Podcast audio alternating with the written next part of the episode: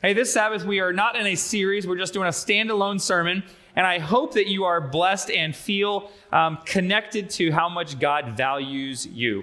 So let's pray and we'll dive right in. Heavenly Father, this morning, uh, as we've worshiped you through music and uh, prayer and all sorts of things, may uh, this next part of our service be something that still uplifts you, yet may we feel so close to you as you reveal yourself to us. In Jesus' name, amen. I've noticed something for quite a while. It's funny because it's just humanity and it's what we all do. And now that I identify this for you, you'll also notice this. You're welcome. Uh, it, it's this we thrive on being worst or first. Worst or first. We wear it like a badge of honor if we can be worst or first. It's like a point of pride for us to be worst or first. Uh, let me give you some examples. Oh man, the traffic in Chicago is terrible. Oh yeah, but have you seen the traffic in Atlanta? It's so much. See, we do it. Orlando. When I moved to Orlando, everybody said Orlando traffic is the worst. I said you've never been to Atlanta, apparently. It's the worst up there. How about this one? Oh, oh, what kind of gas mileage you getting in your truck there? Oh, it's terrible. I get 15 miles per gallon. Oh, well, I have a truck and I get 11.7 miles per gallon. It's so much. You guys seem a little dead today. Come on now. Come with me. How about this one? You, you'll relate to this. It's so hot in Florida. Oh, but have you been to Phoenix, Arizona? It's like 110 degrees there without the heat index. It's so much. There it is. Thank you. I was up all night with my kids. They were sick, and I got like five hours of sleep. Oh, well, my husband snores, and I only got three hours of sleep. It's so much worse. Yeah, you got it. We, we pride ourselves on being worst or first. Like this. Have you never ridden the Guardian of the Galaxy ride at Epcot? You've never done it? Oh, I've been there. It's amazing. Let me tell you all about it. I, you get in, you get strapped in, and you do the. You've, you've done this before, right? I've already been there. I've done that. Or how about this one? You don't know how to drive stick shift? Oh, I've driven stick shift for years. Let me tell you all about it. You get in, you put the clutch in, put it in gear. We do this all the time. How about this one? You've never tried the Impossible Burger? Oh, it's amazing. I've done it. Isn't it funny how we do this? We do it all the time. Worst or first, and it doesn't matter if you're worst or first, you wear it like a badge of honor. And I wonder if this is bigger than just our own self worth and self value that we try to identify ourselves like we have something special. Instead, could it be that when we crave to be worst or first, we are actually seeing a real life example of God's grace? If you have your Bibles, I encourage you to open them with me to Matthew chapter 20, where we see a parable today. If you didn't bring your Bible with you, you can follow along in the blue, the blue Pew Bible in front of you on page 697. You'll read the same words that I'm reading. Matthew chapter 20. Matthew's my favorite Bible author, and he records the words of Jesus in this parable, which is a made up story with a very intentional message. And I think that we'll see a message out of this, although it may be not exactly what Jesus intended, but I think there's something in there for us for sure. Matthew chapter 20, right there in verse 1, we're going to read the first 16 verses this morning. If you found Matthew 20, say amen. Okay, sounds good. Here we go. Matthew chapter 20, verse 1. It says this. Here's the parable. Jesus' words. For the kingdom of heaven is like a landowner who went out early in the morning to hire workers for his vineyard. He agreed to pay them a denarius for the day and sent them into his vineyard. About nine in the morning, he went out and saw others standing in the marketplace doing nothing. He told them, You also go and work in my vineyard, and I will pay you whatever is right. So they went. He went out again about noon and about three in the afternoon and did the same thing. About five in the afternoon, he went out and found still others standing around. He asked them, Why have you been standing here all day long doing nothing? Because no one's hired us, they answered. He said to them, You also go and work in my vineyard. Verse 8 says, When evening came, the owner of the vineyard said to the foreman, Call the workers and pay them their wages, beginning with the last ones hired and going on to the first. The workers who were hired about five in the afternoon came and each received a denarius. So when those came who when sorry, when those came who were hired first, they expected to receive more. But each one of them grumbled against the landowner. Those who were hired last worked only one hour, they said, and you've made them equal to us who have borne the burden of the work and the heat of the day. But he answered one of them, I am not being unfair to you, friend. Didn't you agree to work for a denarius? Take your pay and go. I want to give the one who was hired last the same as I gave you. Don't I have the right to do what I want with my own money? Or are you envious because I am generous? He says these words in verse 16 So the last will be first, and the first will be last. You've heard the story before, probably. You got this landowner, he's got a vineyard, he's got to get some work done. Maybe he's uh, got to trim and prune the vines. Maybe he's got to fertilize them. Maybe he's planting more vines. And so he, he goes to the marketplace and he picks up some supplies and some workers. It's kind of like just the other day when I was at Home Depot. I pulled into the parking lot and I saw a man standing there with a cardboard sign, and it didn't say, I'm homeless, anything helps, God bless. Instead, it said, I need a job, I'm ready to work. He's ready for it. So the landowner goes, he picks up some supplies and he gets some workers. Now it's interesting that they have a negotiation right there, this, this first group of guys. And the landowner and the, these workers, they say, well, well, how much will you give us? How about this? Back and forth until they come up with a, a certain amount and they agree upon it. And so they head on home. Now, this is early in the morning. We're talking six or seven in the morning. This is when the workers get the work. You get there early. If you're a day laborer, you go and you get there, and they, they agree upon the wage up front a denarius. Now, when I think of a denarius, it makes no sense at all to me because we deal with plastic. We deal with Venmo and Cash App and Zelle. We deal with PayPal, but never a denarius. I don't even know what that is. I mean, I don't even have cash anymore. Like, it, like you don't ever hear somebody bust out a hundred dollar bill and they say, "Can you break this into a 20? Like nobody has money. I, I, do you guys have money? You you should have put it in the offering plate when it went by. Jingle jingle, put it in the plate. I'm just I'm just playing with you. But a denarius, it's very specific. In fact, here's what they look like if you're wondering. There's the front and the back of it. And no matter inflation up and down, a denarius was one day's wage for unskilled day labor. It's just that was the average pay. That's what you would get. Now, I don't know what your day's wage looks like. Some of you you, you are the, that in the socioeconomic status where you're at Home Depot with a sign that says, I need work. Some of you, you teachers uh, at Fleece or, or FLA or OJA, you've given up wealth and prosperity and exchanged it for investing in the lives of young people as you disciple them, and you've given up on the wealth in order to build kingdom wealth. Others of you, your day wage is more than I get in a whole year. Let's be honest, it happens. Elon Musk is one of the most wealthiest people in the world. In fact, he goes back and forth with a, a few others. This, this mogul, this uh, incredibly wealthy man from Tesla and SpaceX, you see his rockets going up all the time. Uh, Elon Musk, uh, according to Wikipedia, here it is on the screen for you.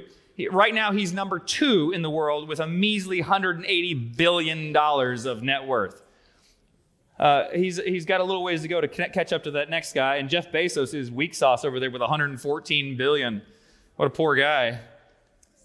Elon Musk, his annual salary is about $8 billion, which means that his weekly paycheck, w- weekly paycheck, is about $260 million which means that he makes about $37 million a day, which means that every hour he makes about a million and a half dollars, which means that every minute he makes about $25,000, which means that here it is on the screen Elon Musk makes $416 every second. Which also means that if Elon Musk is walking down the street and he's dictating an email to his secretary and he sees a $100 bill on the ground, he will lose money if he bends down and picks it up and takes three or four seconds to get it into his wallet. Talk about a day's wage. And these guys here in the Bible, the landowner, the, the day laborers, they negotiate on a price and they come up with a denarius and they say that's the fair day's labor wage. And they all agree about it, agree on it, and they get in the pickup and they head on home. Later on, the, the landowner goes back to Home Depot. He gets more supplies and he sees some other workers there and he says, Hey, I need some help. You want to help me? Uh, they say, Sure. They don't negotiate price anymore because they're late to the party. They're late to the game. They didn't show up at six or seven in the morning. They got up late. They slept in. Yet they still want to work. They'll just work for whatever it takes. They're grateful for whatever it is. The day goes on. The guy goes back. He goes to Ace Hardware this time, then over to Lowe's, he finds some more workers. They, they all load up in his blue Chevy pickup truck and they head back um, and finally, at the end of the day, everybody's tired, they're dehydrated, they're ready to get paid, and the, the landowner says to the foreman, You line them up and let's pay these guys. Now, I grew up as a pastor's kid. Some of you know uh, this kind of thing. You've helped pastors, or maybe you grew up as pastor kids as well. And oftentimes you, you move around. Uh, now, where I grew up was in Georgia Cumberland Conference, and Georgia Cumberland used to have their own moving service. They had a semi truck with several trailers, and uh, Les Lockridge was the, the guy that was the mover. He was a great guy. He was very ornery, but he knew what he wanted. He knew how to pack that trailer and how to unpack it. And so I learned to get along with him because it happened all the time. Whether we moved or teachers moved, uh, I got to help him all the time. Now, at the end of the day, he would come to the back of the trailer and he would say, Make a line here. So we'd all line up. And he would pull his bank bag out of the cab of his truck and he'd unzip that thing and he would he would pull this huge wad of cash and he would say okay you started at 7.30 this morning and you worked this many hours. And he'd just start snapping out these $10 bills one at a time. $10 $20 $30 and he'd hand me this, this wad of cash for however many hours i worked. And it was wonderful. I loved it as a young kid making money. And this is how i imagine this scene as these these day laborers, they're lined up, they're ready to get their money. But the landlord, the landowner says, I want you to line them up in the reverse order that they got here. I want you to start with the last guy. You know, the one that was the slowest to get to Home Depot. Uh, you know, the one that had issues and probably wasn't going to even work that day. Uh, the one that isn't on the ball, the one that doesn't have any drive in life, that isn't going anywhere. I want you to start with the least deserving of the wage, the worst. I want you to put them first. The foreman starts peeling off these $10 bills, or, or in a less dramatic way, he pulls his bank bag out that's jingling because he's got the denarii in there, and he, he takes one and he gives it to the guy that only worked an hour. He leaves. The next guy who's worked two or three hours, he pulls one out and he gives it to him, same wage. He moves on. The next guy's worked four or five hours. He gives him the same thing. And they move on until they get to the, the first guy that showed up. You know, the one that has their act together. The one that showed up at the marketplace before anybody else was there because they wanted to work. The one that had the opportunity to no- negotiate price. The first was last. And the foreman hands him his full wage, the wage they've already agreed on from the very get go, and it's not good enough. In the eyes of the workers, this isn't fair. They worked all day long. The guy that worked hardly all got the same amount. And, and I wonder, in this conversation of this not fairness, this unfairness, I wonder, is this how we sometimes view God's grace? See, in this room right now, there are pews full of people from different stories, with different journeys, with different situations, with a whole different stories right here. There's people that are close to God, and there's people that have never felt close to God here. There are people that have a rich, connected, thriving relationship with Jesus, and there are those that don't even want to say his name. There are those here that read your Bibles daily and have a healthy, thriving prayer life, and there are those that don't even know where your Bible is. There are those here this morning that are tithe givers and church budget givers and freedom campaign givers. And there are those here this morning that don't know what tithe is and you wouldn't want to give anyway, even if you did. There are those that serve in all sorts of ministries here in this church and outside the church. You're connected into the community, you just want to serve. And there are those here this morning that would never serve because your time is your time and it's for you only. There are those here this morning that came to worship God and give Him your best. And there are those that came this morning because you came for a blessing and a Jesus fix to get you to the next week. There are those here this morning whose life reflects Jesus in all that you do and say. And there are those here this morning whose lives are an embarrassment to Christianity. And why is it that we look at somebody else and we wonder how God can bless them. We say, Look at their life, God. How can you bless them? They are so unworthy. They don't deserve it. That's not fair. When I graduated from GCA, Georgia Cumberland Academy, I spent the summer as a literature evangelist. And if you don't know what that is, an LE, you basically uh, go door to door and sell religious books. And as an introvert, that is pretty hard to do. Uh, but that, that, that summer was powerful to me because it helped me understand how to connect with people just instantaneously, right on the spot to strangers. And it's also the summer that I felt my calling to ministry. Uh, we, we were stationed at this church. Here's a picture of it. It's the Atlanta South Side Church right there on the south side of Atlanta. And uh, our, our living arrangements were no good. We lived in this um, school, two rooms. It was behind the church. Uh, it was pretty awful. One room was for the guys. You had 25 dudes that you didn't know sleeping on air mattresses. My air mattress always deflated in the night. The girls had their room. We had this, this sketchy, janky bathroom, like shower on cinder blocks in the janitor's closet. It was sketchy stuff. It was miserable. The food was horrible. I mean, I remember the first meal we ate there, it was burnt vegan baked spaghetti. You can taste it right now, can't you? It's gross. Let's go back to the bread and jam from the children's story, please. Ooh. Uh, you, uh, you know, you had 20, 21 year old people that are leading these younger people, and they don't know how to cook, and so they, they do their best, but it was awful. It was a tough, tough summer. And as I went into that summer, I thought, this is a summer where I really want to grow with Jesus. I want to know him very deeply in my life. And so I said, there's two things that I'm going to do to, to help me know him better. Number one, I'm going to study my Bible and pray with him every day this summer. I just want to grow closer to him. And the other thing was, I'm going to get all uh, of my bad music and get rid of it. See, I had one of these babies. You ever seen one of these? Here it is. Here's on the screen. Oh, you ever seen one of those? Thank you, you millennials and older. For those of you that don't know what this is, Maddie, do you know what this is? You don't know. This is a Discman, one of the coolest inventions of all time. Uh, before we had MP3s, we had compact discs. Uh, be, and I mean, you'll know this for sure. Some of you, you had the 200, 300 CD case. You know the one? Big zipper. You think your trapper keepers are cool? Check this out. Unfold this baby. You have hundreds of CDs in there with the album cover so you can look at the lyrics. Oh, stuff them full, organize them. I remember I'd go to concerts and I would take the ticket stub and put it in the CD case so you just have a, it was just beautiful. It was like history right there. And as I went to Atlanta Southside Church, I took all my Limp Bizkit and my Linkin Park and my Incubus and my, my Hoobastank and I pulled those CDs out and instead I replaced them with Michael W. Smith and Steven Curtis, Chapman and, and DC Talk to get my mind right. But here's what happened. I'm there dedicating my life to Jesus this whole summer, wanting to grow with him, wanting him to use me in powerful ways this summer. But there's this other kid that shows up. He comes from a lousy home life. He's got a filthy mouth. He curses all the time.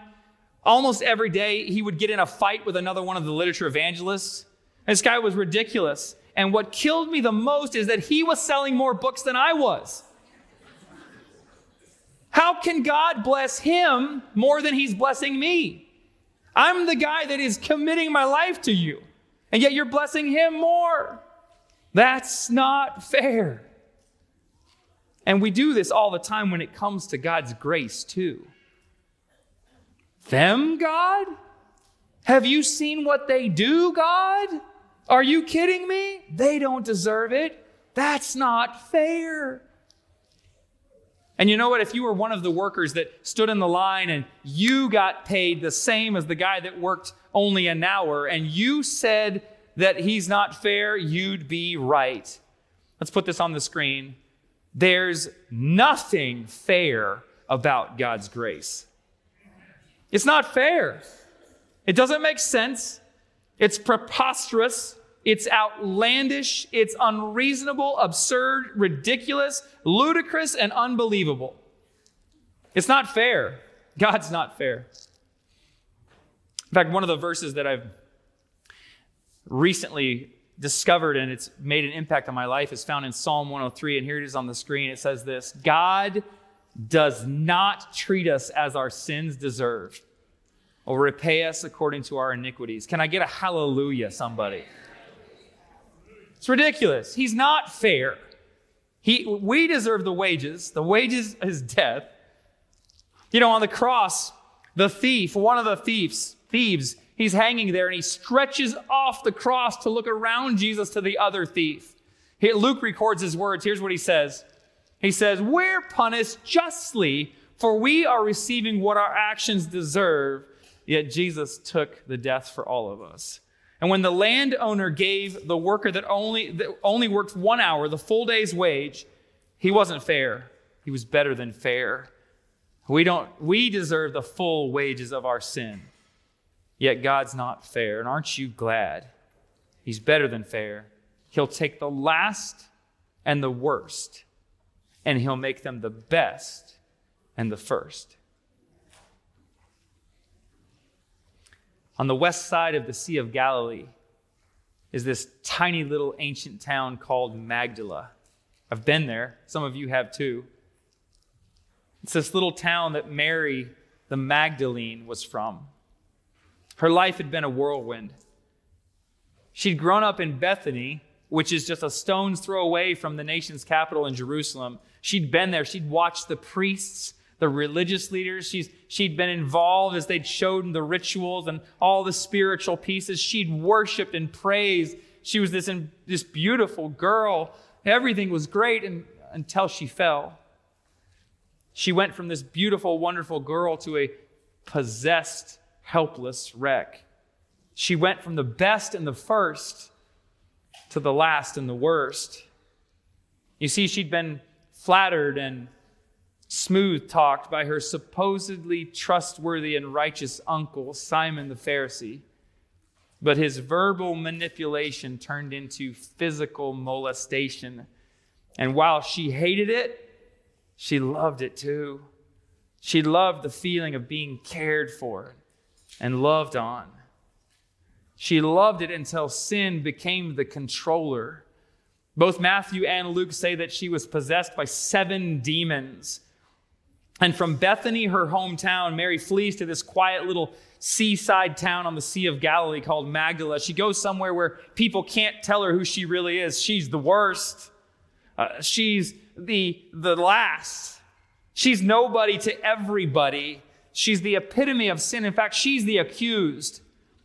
Mary's mind always goes back like a like a worst case scenario on repeat as she remembers the day that it all happened. She was just in her room, her beautiful room. It was just her and her uncle when the door busts open and the people come in and they grab her by her hair and they drag her out as she grabs for a bed sheet to cover her nakedness and they pull her out in front of everybody. Everybody can see, everybody knows what's happening. There she is in front of everyone and she curls up in a ball as she waits for things to be hurled at her that hurt worse than words. And she hears the noise of something scratching, somebody writing something in the sand next to her. The, cra- the crowd begins to quiet in fact, they're leaving. It gets so quiet that she opens her eyes and she looks, and there's only one person left. It's Jesus. And he's there and he, he helps her to her feet.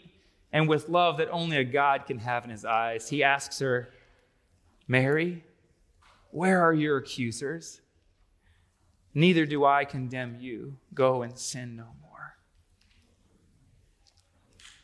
If you fast forward through time with me, Jesus has already died. The separation that our sins put between him and his Father crushed him. But he's risen now. It's Sunday morning. He's alive. He's ready to go back to heaven to be reunited with his Father. There's nothing that can hold him back now. He's conquered death. He's conquered sin. He's conquered the grave. Everything's ready for him.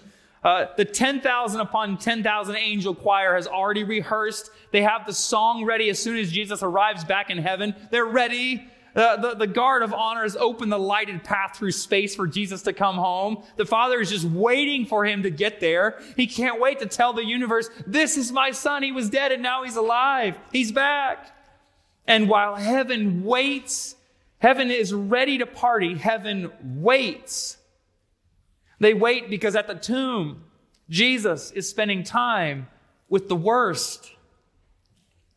She's there at his feet, The same feet that she could see as he scratched in the dirt. Same feet that nailed to a cross for her forgiveness. And Jesus, the first from the dead, the first Son of God, the first and the last, he's there. He makes heaven wait so that he can be with the worst and the last. Jesus takes the worst and he puts her first. And Jesus' words to Mary, I think, are the most powerful words that you and I can hear today as he says, My grace is sufficient for you. Or as Paul puts it in Romans chapter 5, he says this He says, Where sin increased, grace increased all the more.